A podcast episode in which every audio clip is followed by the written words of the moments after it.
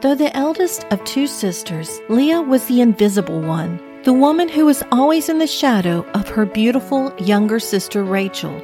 Yet it was Leah who was chosen by God to be a part of the royal lineage. The only way Leah got married was through the deception of her father. Even so, she had to share her husband with her sister, his beloved. Genesis 29:31 tells us that when the Lord saw that Leah was unloved, he opened her womb, but Rachel was barren. The word for unloved actually means hated. Jacob hated Leah, but the Lord saw that, and he blessed Leah. We see Leah's spiritual state reflected in the naming of her sons. She called her first son Reuben, saying, The Lord has surely looked on my affliction. Now, therefore, my husband will love me. But though she was correct that the Lord saw her affliction, it didn't cause Jacob to love her. Her second son she called Simeon, acknowledging that God knew she was unloved, so he gave her another son.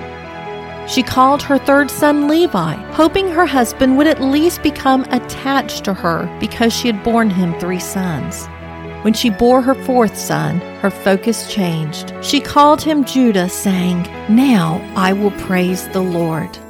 The fourth son, Judah, is the one who was chosen by God to be part of Christ's lineage.